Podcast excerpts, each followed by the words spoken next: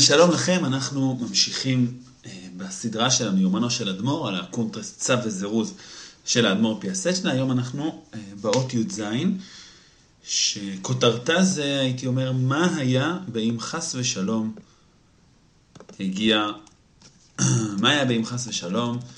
הגיע קציעתה. ולכן אני כבר עכשיו אומר למי שמקשיב לי, שאם מישהו שמקשיב לי עכשיו לא יעשה לו טוב לפי דעתו, דיבורים על סוף החיים ועל מוות ודברים כאלה, אז אולי היום זה לא הלימוד הכי מתאים. לצערנו, גם כל אחד חווה, אבל האדמו"ר מפיאסצ'נה עצמו חווה את הדברים האלה בצורה אינטנסיבית, בוודאי בתקופת השואה, אבל גם לפני זה, ולכן הוא בוודאי מדבר על זה. אבל אם מישהו שזה לא יהיה לו נוח או נכון למקום שבו הוא נמצא לשמוע, אז הנה, אני מודיע עכשיו. בסדר, אז האדמו"ר מתאר באות י"ז אירוע שקורה לו בזמן סעודה שלישית. בוא נקרא. פחד נפל עליי אתמול בסעודה שלישית, כשעלה במחשבתי מה היה באם חס ושלום הגיע קציעתה. פתאום עלה במחשבה, מה יקרה אם אני הולך למות עכשיו? המשנה אומרת, ושוב יום אחד לפני מיתתך, רק לשוב, שלא לעשות ולא לחשוב רע, על ידי שמתגבר על עצמו, אפשר בכל יום, אף בדמי ימיו. אולי ימות למחר, אבל לתקן את עצמו בכל יום שבאמת יטהר הנפש מכל חולי וחתם, כמו שיודע ורוצה אני, אי אפשר כל כך בנקל. כלומר שמישהו שלא תהיה גרסה מודפסת, כתוב פה כל בנקל, לפחות במהדורה שיש לי, כלומר זה פתיחה מוטעת של הכף כל כך. בסדר, אז האדמו"ר אומר, יש לו בעצם פחד, כן? על פחד נפל עליי אתמול, כשעלתה במחשבתי, מה היה קורה אם הוא היה צריך למות עכשיו? ממה הפחד? אז הפחד הוא שאומנם אפשר לחזור בתשובה יום אחד לפני מיתתך. זה אומר, אבל לא כל כך קל לטהר את הנפש מכל חולי וכתם. ככה האדמו"ר מתאר את זה, כמו שאומר, אני יודע, ואני יודע שאני רוצה, אני יודע שצריך לעשות את זה, ואני רוצה לעשות את זה, אבל זה לא כל כך קל. זאת אומרת, אם עכשיו הייתי עוד רגע הולך למות, אומר האדמו"ר, אז הייתי אחזור בתשובה בוודאי, אבל לנצליח לעשות את הפעולה של לטהר את עצמי, זה פעולה שהיא קשה יותר. עכשיו, יותר מזה אומר האדמו"ר, לא רק מזה שיהיה לי קשה לטהר את עצמי, או זה קשה לטהר את עצמי, אלא, וכשאני מעלה ברעיוני, מה היה באם הוצרכתי להיראות בעולם הקדושה לפני השם בחתמי נפשי, פחד והשבץ יוחזני, ממש שלא יראתי כל כך מפני המוות, ולא דאג כל כך הרבה על חוסר ימים חס ושלום, כמו מן ראייה זאת. זאת אומרת, אדמו"ר, אני יותר מאשר מפחד מהמוות, או מהחוסר ימים, כן, מאובדן הימים של החיים, אני מפחד, אני ירא, אני ממש אומר פחד, והשבץ יוחזני, אם הוצרכתי לראות בעולם הקדושה לפני השם בחתמי נפשי. זאת אומרת, האדמו"ר ממש מדמיין את המציאות שבה הוא מגיע ליום המיטה, ואיך הוא ירגיש כשהוא עומד מול הקדוש ברוך הוא, כן, והמחשבה הזאת על סוף החיים, וההרגשה שאני לא תיקנתי את עצמי כמו שצריך. כמו שהזכרתי, הלימוד שלנו היום הוא מתעסק בדמיון של יום המוות ובחוויה של מוות, ואולי זה מקום לציין שבקונטרס צו וזירוז, לפחות כמו שהוא לפנינו, יש נוחות בולטת של מחשבות על סוף החיים. האות א' מדברת, כמו שראינו, על מקונן הזה שבסוף החיים אפשר לנצל את כל ההתכוננויות שהיו. אפשר לומר שגם האות ב' מדברת על זה, כמובן האות שלנו. באות י' הוא מדבר על זמן ראשית הזקנה הקרובה אליי. באות כ' הוא אומר, אני לא רוצה להתפעל יותר על אריכות ימים. באות כ' מדבר על אנשים שפגעו בעצמם, שהתאבדו. אני חושב שזה גם עולה מהנימה בלמד ג' למד ד', וכמובן האות למד ה' שהיא עוסקת במחלה של הבן שלו, ובסוף גם בפטירתו. עכשיו, כמובן העובדה או הטענה שהקונטרס נערך בשואה, שדיברנו עליה בשיעור השני של הסדרה שלנו, אז נוכחת, כן, ובשואה כמובן נוכחת באופן בולט האופציה של המוות, אז היא משתלבת פה היטב. יש גם קטע שאנחנו נלמד אותו בעזרת השם, קטע על שמחה שהאדמו"ר, שמופיע בנוסח של צו וזירוז של גישי, ולא מופיע, זאת אומרת, האדמו"ר הוריד אותו, שזה גם כמובן משתלב באותו רעיון. בכל אופן, אז זה ככה נקודה שהיא כללית לקונטרס צו וזירוז, היא מופיעה, זה לא הנימה המרכזית של הקונטרס, אבל זה מופיע מספיק פעמים כדי שנשים לב לזה. דבר נוסף שעולה ככה מהאות הזאת ולא נדבר עליו, זה הנקודה של סעודה שלישית, שבה בעזרת השם נעריך כשנגיע לאות כ"ו, שממש מדברת על סעודה שלישית באופן מורחב, ועל עמידה מול השם בזמן סעודה שלישית, וכו' וכו'. זה ודאי היה זמן מאוד משמעותי אצל אדמו"ר מפיאסצ'נה, קטע שמופיע בצו וזירוז, מופיע גם בהכשרת האברכים, ועוד מקומות על סעודה שלישית כמה היא מרכזית, עד כדי כך שהיו באמת חוקרים שחשבו שאולי זה הזמן שבו האדמו"ר העביר את השיחות שלו. לא נכנס לזה עכשיו, כאמור. אז בכל אופן, הרעיון הוא שהאדמו"ר מציג פה זה חוויה, מספר על מציאות שבה הוא דמיין את יום המיטה. אבל הרעיון הזה של לדמות את יום המיטה, שזה עצה שמופיעה בגמרא בברכות בדפי, זה במקום אחר הוא העריך בזה מאוד. זה מופיע כעצה וכדרך של עבודה בדמיון בהכשרת האברכים, בפרק ח'. יש שם כמה פרקים, אחרי מספר, סדרה של פרקים שהאדמו"ר דיבר בהם על היכולת להרחיב את המחשבה, והוא הביא דוגמאות מעשיות, דמיון לבית המקדש, דמיון שיצאת מצרים. בפרק ח' האדמו"ר אומר, אפשר להשתמש לא רק במחשבות שמרוממות את האדם, אלא גם במחשבות שמכניעות את רוח האדם ומדכאות את יצרו. אז מה שנעשה בדקות הקרובות זה אנחנו נעבור על הפרק השמיני בהכשרת האברכים, זה אוחז 10 עמודים במהדורה המודפסת של הכשרת האברכים, לפחות שעומדת מול העיניים שלי, מעמוד צדי ועד עמוד קוף. אז אנחנו לא נעבור על כל המילים, אבל ככה נעבור על הרבה מהדברים בהכשרת האברכים בפרק השמיני, שמדברים על דמיון יום המיטה. אז כן, אז האדמו"ר אומר שבעצם מה המטרה, לפני זה הוא אומר שצריך להסתכל בצורה...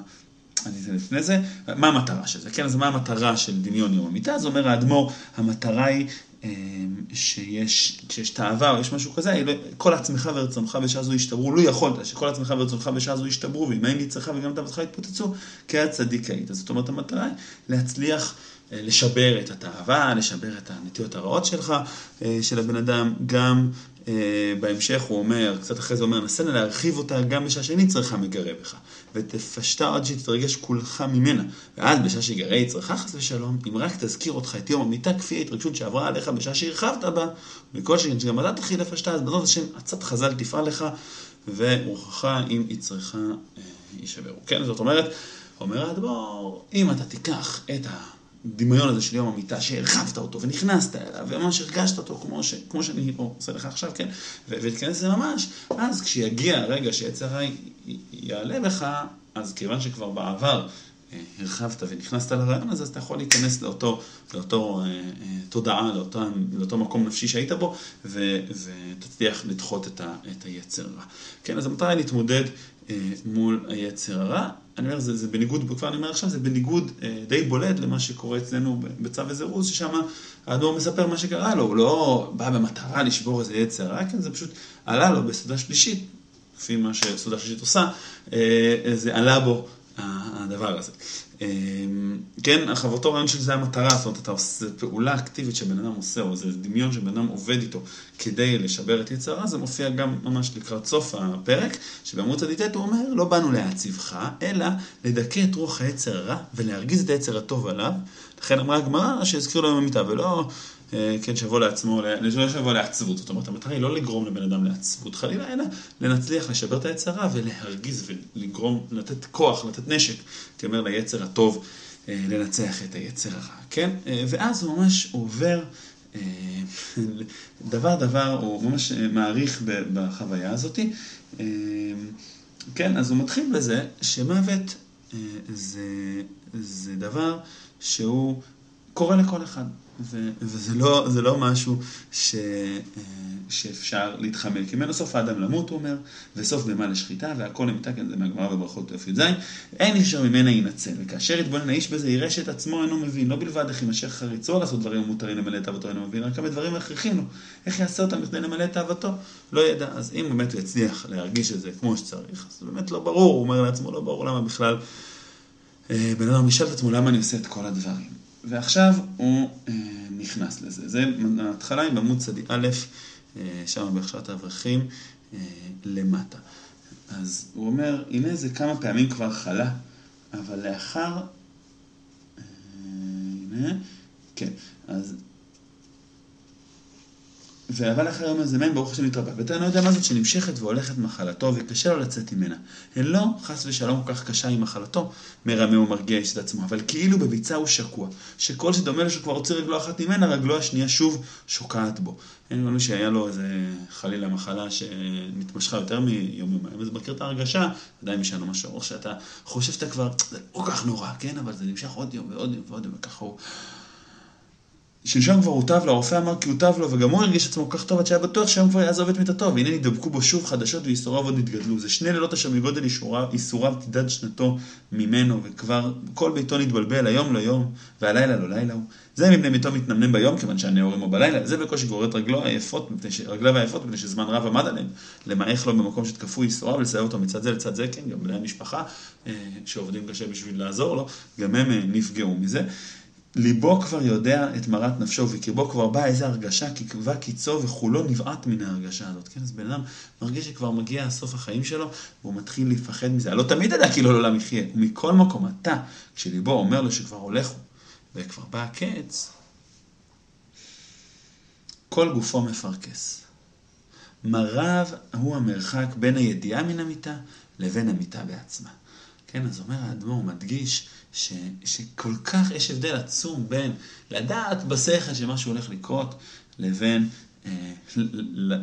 כן, לשים, לראות את המיטה ממש, זאת אומרת, לראות את הדבר בעצמו. וככל, באמת, אם אנחנו מדברים פה על הדמיון של המוות, אז ככל שאני מצליח לדמיין משהו בצורה יותר מוחשית, ככה הוא באמת גם יותר חזק, כי בסופו דבר יש הבדל עצום בין שאני אומר לעצמי בשכל, בסדר, אני יודע שיום אחד אני הולך למות, לבין להרגיש את זה ממש. גם אתה הוא מנסה להפיג את פחד מחשבתו, זף לגרשה כולה, למור רק עצבנות, נרביש היא, אבל מצבו הולך ורב, איסוריו קשים על בלתי נסו. ואז הוא ממשיך, כבר עברו עליו איסורים שונים בשעות נפשו, בשנות חייו, אבל היו איסורים שהיה משיג אותם, כי גם את האיסורים צריכים להשיג, לדעות אותם במחשבה, וכו' וכו' וכו', הוא מסביר שיש איסורים כאלה, ויש איסורים אחרים. בניו ובנותיו, אני במוצדי ג', בניו ובנותיו ואשתו מרגיעים אותו, אין דבר, אין דבר, עוד תבריא, עוד תקועים איתתך, והדבר הזה עוד מוסיף להדיב אותו, חושב, ומה מאושר הייתי אם באמת כן היה, אוי, מה טוב, מה מתוק היה, לא הייתה לי עוד תקווה להיות עמכם, מה מתוקה התחברותכם עם הדין אימי, אבל לא יערכו הימים ויקרא מכם אל הקבר, והרימה ותולה להם יהיו חבריי, עמהם מבלה ימים ולילות עד אין קץ, עבדות וימים טובים, רק בהם מבלה. אין הנשמה עולה לשמיים, אבל לא גם לגוף יש ערך, לאדם יש ערך לגופו, ורוב שנותיו עליו עובד. ואף התורה העריכה את הגוף בעולם הזה, כמעט כל המצוות הוא מקיימים. ואף לתחילת המתים איתה בזוהר, שממש הגוף הזה יקום, ואתה איך ישאר בגופי, בבור חשוך ובאדמה רטובה. הוא מסתכל על ידו ומתבונן בה, מזו מה יעשה, חתיכת ריקבון עצמות ולא יותר. להם אשתו ובניו בנותיו, איפה יישארו, צערתם נגע ליבו, אומר לו מאוד, אף בוכה עליהם. כן, אז כשבן אדם לפני המוות שלו, אז הוא גם זוכר את המשפחה שלו.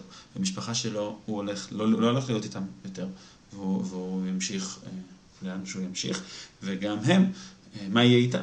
איך שהם לא יהיו איתו, גם מאוהביו באים אליו לבקרו, וגם הם מרגיעים אותו, מברכים ומחזקים אותו, מתחילה, אפשר שדבריהם מחזקים אותו, אבל כשאיסוריו מוסיפים להתגבר עליו, שוב מחשבתו מוספת להעיק עליו.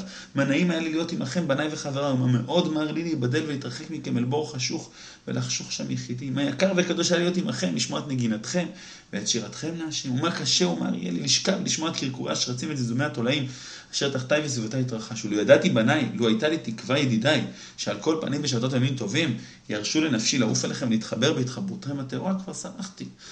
זאת אומרת, אם הייתי יודע שאני יכול להיות איתכם, לפחות בשבתות ימים טובים משהו, אז לפחות הייתי מתעטף בתורה והתפילה שלכם, וכו' וכו', אבל מי יודע אם אני אזכה לזה, מי יודע אם ייתנו לי רשות לזה, מי יודע מה קשה לי להיפרד ומה קשה לי להיקרא מכם.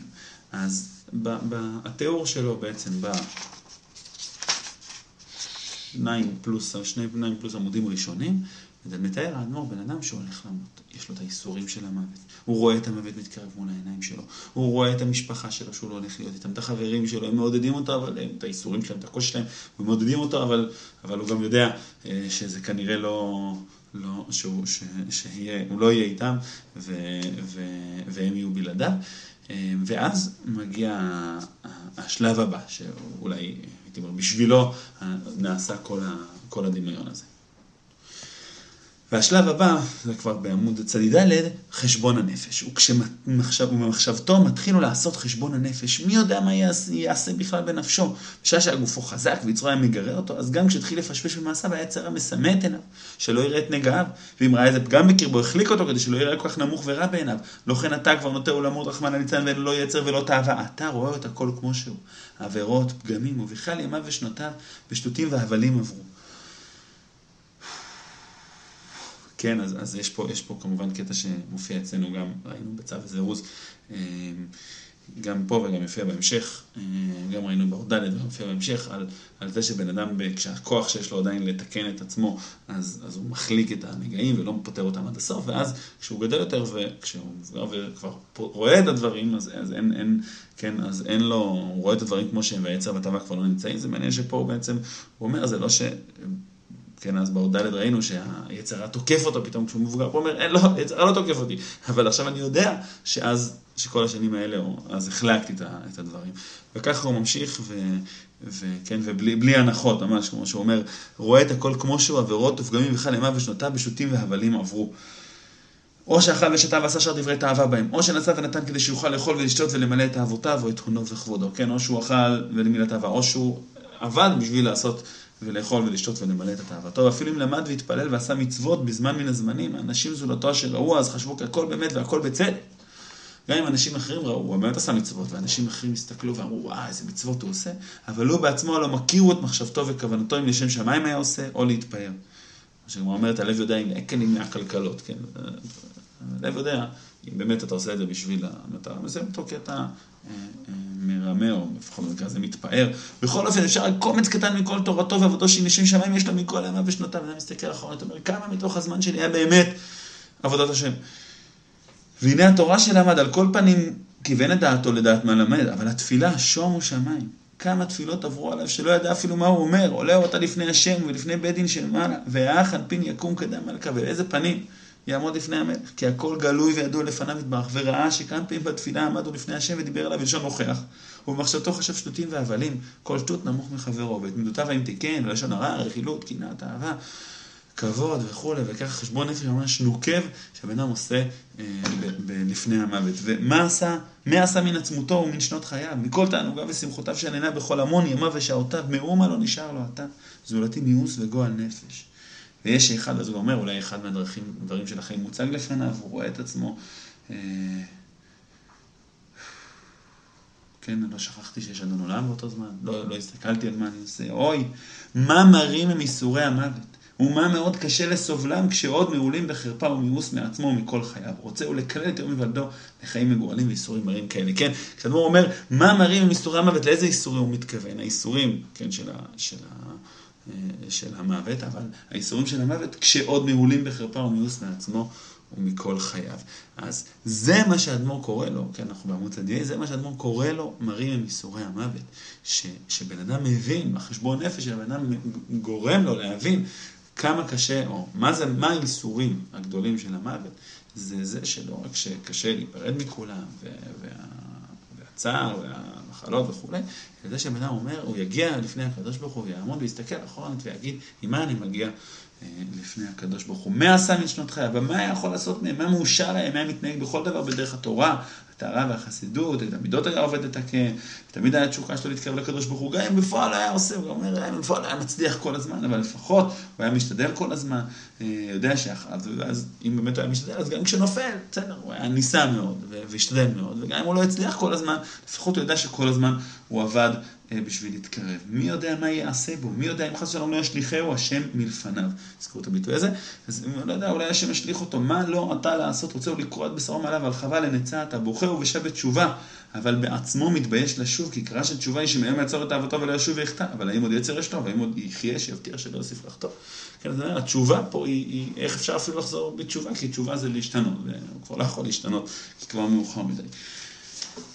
עד כאן חשבון הנפש, והעמוד צדדי למטה ממשיך, המחלה מתגברת עליו, בין כך ובין כך, והנה השיג התקפת הלב, כן, יש לו תקף לב, ורס נעשה מביתו, מביאים רופאים, עושים לו זריקות למספר, תחת האור והגידים, והוא עודו מבין ורואה בצער ביתו, אשתו זועקת, שיותר אין למה לחיות, בנו בוכה וצועק, ובנו שלם כל עוד גיד אחד דופק הרחם, ותן לי מתנה יקרה זו, את אבי היקר לנו מכל חיינו. וממנותיו סתם צעקה מתפרצת, כאילו עומדות הנתפקה כולם, והוא שוכב כאבן דומם. הרופא מרים את ידו והעוזר את רגלו, והוא כאילו לא ידו ולא רגלו היו.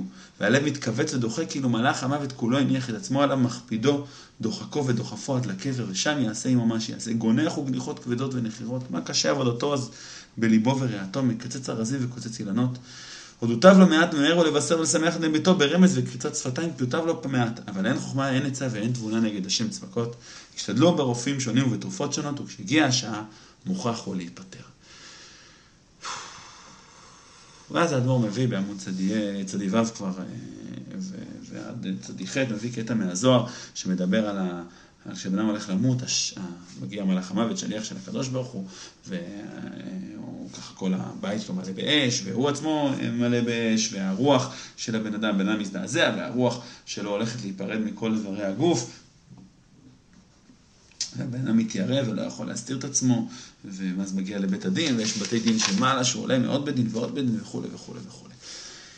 ואנחנו בעמוד צדיחת, ואם יש שעה שלבך כל כך כבד, כן, אוקיי, בסדר, אבל נעצור פה, אז יום המוות גורם, כן, זה גורם לבן אדם לעשות חשבון נפש, הוא מדמיין את כל התהליך הזה, ותהליך קשה, חוויה לא פשוטה, ומטרתה, כמו שאמרנו, לשבר את היצר הרע, ולהחזק את היצר הטוב בכוחותיו בשביל לעבוד הקדוש ברוך הוא כמו שצריך. והאדמו"ר ממשיך ואומר שמה שאם קשה לך לתאר את אדם, אז לתאר את עצמך, תתאר אולי אחד מקרובך או אוהביך, אתה נמצא בביתך המרווח וכו', ומישהו אחר נמצא בכלא. בסדר. הסיום של הדברים שלו, ככה אני אומר בסוגריים, הסיום של הדברים שלו מאוד מעניין, כי הוא מציין שהוא לא בא להציב אותנו כמובן, ובכלל, ואז הוא מתחיל להעריך שאין שכל ולא הגיון אנושי בעולם, לא בשביל שהוא שמח, אנשים לפעמים שמחים בזמן שלא אמורים להיות שמחים, או עצובים בזמן שלא אמורים להיות עצובים, ובכלל, כל רצונותינו, מחשבותינו, שמחותינו, נטייתנו, הכל מגיעים מהקדוש ברוך הוא, ולכן מי שהולך בדרכי השם ותורתו, אז יש לו הרגשות שלו הן הרגשות אמיתיות, ומי שלא, אז כל הנטיות שלו הן שקר ועבדון, לכן צריכים לשמוח בהשם ותורתו, כי זה מי שאנחנו באנו בחר השם וקידשנו מצוותיו. אבל באמת קטע שהוא לא הכרחי, נראה לי, לא הכרחי בשביל הדמיון של יום המיטה, כי דמיון יום המיטה זה כלי, שהאדמו"ר שם בהכשרת האברכים נותן לנו כלים של דמיון בשביל לעורר את התרגשויות בקרבנו, לתת לנו כלים וכוחות, לנצח את היצרה, לעמוד, אבל האדמו"ר מציין שבעצם, כן, כדי להצדיק את הסיבה שהוא, או כדי לנמק למה לתת לנו דבר שאולי יכול להוביל מישהו לחשוב לעצבות או משהו כזה, אז למה זה דבר נכון? כי בעצם הרגשות שלנו הם כולם מאת הקדוש ברוך הוא, ולכן אם אני עושה את מה שהקדוש ברוך הוא אומר, הרגשות שלי הם במקום הנכון. ואם לא, אז כל הרגשות שלי הם לא אמיתיות. אני חושב שפה אנחנו מתחברים לדברים שראינו בצו וזירוז פעמים הקודמות, על מי הבן אדם באמת. ואם הנשמה שלי, כמו שדיברנו על זה באות י' ג' עם ראיות מחוץ לעצמך, מציאות הקדוש ברוך הוא, אם הנשמה שלי היא עם רואה את הקדוש ברוך הוא, זה מי שאני, אז עכשיו אני יכול לספר לעצמי דברים ולדמיין דברים, אבל בסוף יום המוות מזכיר לבן אדם מי הוא, מזכיר לי מי אני, מה אנחנו, מה מטרתי בעולם. וכן, האדמו"ר לא מביא פה את הדמיון הזה למישהו שלא בטוח מי הוא ומה, הוא לא בטוח מה הוא רוצה, אלא הוא אומר, בתכלס, תזכיר לעצמך את יום המיטה, וזה יזכיר לך מי אתה באמת, זה יזכיר לי מה אני באמת רוצה, איפה אני רוצה להיות, לאן הנשמה שלי מנסה להגיע, עד כאן מהכשרת האברכים. עכשיו אני חושב שאם נשווה את זה לדברי האדמו"ר פה, לחוויה שהאדמו"ר מתאר פה, אז יש פה כמה דברים אני חושב שמעניינים. א', נקודה דומה, יש פחד מהמוות, אבל הרבה יותר מאיך שאני אעמוד לפני הקדוש ברוך הוא, כן? שאצלנו אומר, כי אני מלא ברעיוניים, מה היה בי מוצרחתי לראות בעולם הקדושה לפני השם בחתמי נפשי פחד והשבט סיוחזני, ממש הראיתי כל כך מפני המוות ולדעתי כל כך הרבה על חוסר ימים, חס ושלום כמו מן ראייה הזאת. אז באמת, בהכשרת האברכים הוא מעריך מאוד בלתאר את החוויה ואת ההרגשה וזה, ופה הוא רק מזכיר את זה באמת בקטנה, אבל הרעיון אותו דבר, אני יותר מפחד מהחוויה מול הקדוש ברוך הוא מאשר מעץ המוות עצמו. עוד נקודה דומה, שבסוף הדמיון יום המוות מוביל אותנו לשנות לא את המציאות, כן, לא רק מפחיד אותה, אלא לשנות את המציאות העכשווית שלי עכשיו. אבל יש כמה שינויים בעיניי בולטים, שינוי אחד שככה נראה לי כדאי לשים לב אליו, זה שבהכשרת האברכים הוא מדבר בעצם שהבן אדם כבר מאוחר מדי, ואין אפשרות כן, כשבנם ביום המוות, מאוחר מדי אין כבר אפשרות להשתנות, אפילו לא שוב בתשובה, כמו שראינו, אי אפשר ממש. לעומת זאת, כשהאדמו"ר מדבר על עצמו, הוא אומר, זה לא שאי אפשר להשתנות, אבל זה מאוד קשה. שזה מאוד מעניין, שכאדמו"ר נותן לנו דמיון רגיל של בן אדם, בן אדם כשמגיע ליום המוות שלו, הוא טוען האדמו"ר, כן? הוא לא מדמיין את היכולת לחזור בתשובה כמשהו ריאלי. לעומת זאת, כשהאדמו"ר מדמיין את המוות שלו, הוא אומר, בטח שאפשר לי, אולי זה קשה מאוד, לשוב בתשובה, א', ודאי שאפשר, לתאר את עצמי כמו שיודע וצריך, זה מאוד קשה. סתם, זה באמת מעניין. אולי כי האדמו"ר, לפחות על עצמו, ואני חושב שזה דבר נכון ודאי לכולם, אבל האדמו"ר לפחות על עצמו, לא רואה מציאות שבה אי אפשר לתקן. אולי כשבן אדם מדמיין את איך ייראה יום המוות, הוא יחשוב שזה אי אפשר לתקן, אבל כשבן אדם באמת מדמיין את יום המוות שלו, אומר, האדמו"ר כאילו חווה את זה, שוודאי שאפשר לתקן. אם אני עכשיו נמצא במחשבה מה יקרה ביום המוות, אז כן, זה הגיוני לומר שיהיה מאוד קשה לי להשתנות. אבל אם אני עכשיו באמת חווה את יום המוות, אז עכשיו זה העבודה שלי, אז עכשיו עדיין אני רוצה לנסות להשתנות. טוב, אבל זה ככה נקודה שצריך לחשוב עליה יותר. יותר משמעותי אולי, או יותר בולט בעיניי, זה מה אתה עושה עם זה בהווה. זאת אומרת, האדמו"ר מפיאסצ'נה פה אצלנו, לוקח את זה להווה ככה. אבל למה בכיתי ויראתי כל כך להיראות דווקא לפניו יתברך שם בעולם העליון בחתמי נפשי, ולא יירא להיראות לפניו יתברך גם אתה בהיותי עוד בעולם הזה? אני אקרא את זה עוד פעם, כי זה ככה בום, זה כמו לתת מכה, אבל למה בכיתי ויראתי כל כך להיראות דווקא לפניו יתברך שם בעולם העליון בחתמי נפשי, ולא יירא להיראות לפניו יתברך גם אתה בהיותי עוד בעולם הזה? בהכשרת האברכים הוא מציג, אומר, זה גורם לך הסתכלות נכונה יותר על החיים שלך, על מה חשוב לי, זה נותן לי כוח להתמודד מול היצר הרע, אבל פה הוא אומר, בעצם, למה אני צריך לפחד שאני אעמוד מול הקדוש ברוך הוא בחשבון נפש אז, ואז ממילא זה גורם לי להבין, איך בזבז את כל החיים שלי, ואם הייתי מגיע היום בפני הקדוש ברוך הוא, הייתי אחר לגמרי. עכשיו אני מול הקדוש ברוך הוא, כן, עכשיו, בעולם הזה אני גם עומד מול הקדוש ברוך הוא, אז למה אני צריך לחכות לעולם, ליום אותי, כדי שאני אעמוד מול הקדוש ברוך הוא? זאת אומרת, האדמו"ר מפיאסצ'נה, כשהוא חווה את זה, שהוא חווה את החוויה של להרגיש את יום המוות, זה גורם לו לומר, בעצם למה אני צריך את יום המוות כדי לעמוד מול הקדוש ברוך הוא? אני לא צריך את יום המוות כדי לעמוד מול הקדוש ברוך הוא, אני בכל רגע ורגע עומד מול הקדוש ברוך הוא. כן, ובזה, מה שאומרת הגמרא בברכות, כן, שהוא יזכיר ליום המיטה, זה לא רק שזה עוזר לך לתת פרספקטיבה לאיך אני רציתי להיראות בחיים שלי, ואיך הייתי רוצה לעמוד מול הקדוש ברוך הוא בסוף חייו, אלא אם בסוף חיי אני אגיע מול הקדוש ברוך הוא, ואז אני רואה את זה, אני רואה שאני עומד מול הקדוש ברוך הוא, שאני עומד מול הקדוש ברוך הוא, אבל כבר עכשיו אני עומד מול הקדוש ברוך הוא, אני עכשיו נמצא, איך אני מפחד רק אז, ולא יירא להיראות לפניו יתברך גם אתה, בהיותי עוד בעולם הזה. האדמו"ר אפילו מוסיף פה, כן, אבל אני אומר שזה לא רק מדייק את עצמך מה חשוב לך, אלא זה גורם לך להבין שאתה בעצם תמיד לפני הקדוש ברוך הוא, להזכיר לך שתמיד לפני הקדוש ברוך הוא, עד כדי כך שהאדמו"ר אפילו חושש, הוא אומר, מי יודע אם לא בעת השם כבר בנפשי ובכתמיה, והשליחה אל אחד הפחות הרחק ממנו חס ושלום. אומר, מי יודע אם אני לא כבר עפתי מול הקדוש ברוך הוא, כאילו הקדוש ברוך הוא בעט אותי, השליך אותי ממנו חלילה, ואם האדמו"ר חושש על זה, אז מה נגיד אנחנו?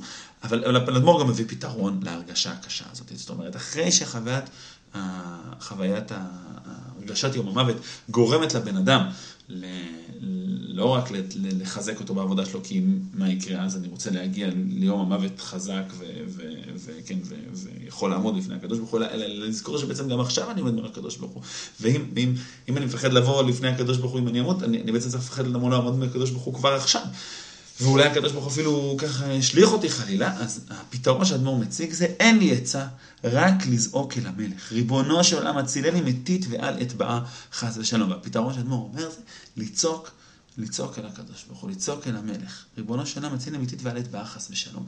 הפתרון שהאדמו"ר מציג זה, לפנות לקדוש ברוך הוא. ובאמת, יש פה מהלך מטלטל. אני מגיע בן אדם, אדמו"ר מפיאסצ'נה במקרה הזה, וחווה חוויה של, מי יודע מה יקרה אם אני אמות עכשיו? איך אני יכול לעמוד ככה מול הקדוש ברוך הוא? אני לא צריך לתקן את עצמי כל כך, כן, בזמן שיש לי, ואיך אני אעמוד ככה מול הקדוש ברוך הוא בקטמי נפשי?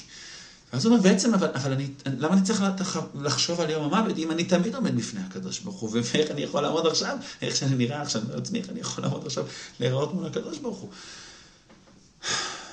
ואז אדמו"ר אומר, אבל אני בעצם, אם אני עומד בפני הקדוש ברוך הוא, אז באמת בושה, באמת זה ביזיון מה שקורה עכשיו, אבל אני עומד בפני הקדוש ברוך הוא, בוא נתפלל אליו, בוא נצעק על הקדוש ברוך הוא.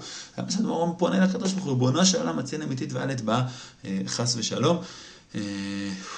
זה ממש דוגמה חיה של איך אדמו"ר מפיאסצ'נה חי את עבודת השם שלו. הוא מה שהוא כתב בהכשרת האברכים, ששם זה כאילו בתיאוריה ובעצה, הוא חי את זה ממש, ואני חושב פה בקונטרס, זה הגדולה של הקונטרס כמו שדיברנו, באות א', בשיעור השלישי, שהדבר העצום שאנחנו מרוויחים פה בקונטרס הזה, אנחנו יכולים לראות את עבודת השם של אדמו"ר מפיאסצ'נה, הוא משתף אותנו במה עובר עליו, באיך הוא עובד הקדוש ברוך הוא, ממש בדרך שבה הוא עובר תהליכים נפשיים בעבודת השם, והוא מלמד אותנו גם לעשות את זה גם. אז היום למדנו, היום ראינו את החוויית הרגשת סוף החיים שאדמו"ר מפיאסצ'נה חווה אותה, ואומר איך אני עומד מול הקדוש ברוך הוא, שגורמת לו לזכור שהוא בעצם כבר עכשיו עומד מול הקדוש ברוך הוא, ומילא לצעוק לקדוש ברוך הוא, כל זאת הרי זה לתוך כדי השוואה להכשרת האברכים, אז נתפלל גם אנחנו, ריבונו של עולם, הצילנו, אמיתית, ואל נטבעה חס ושלום.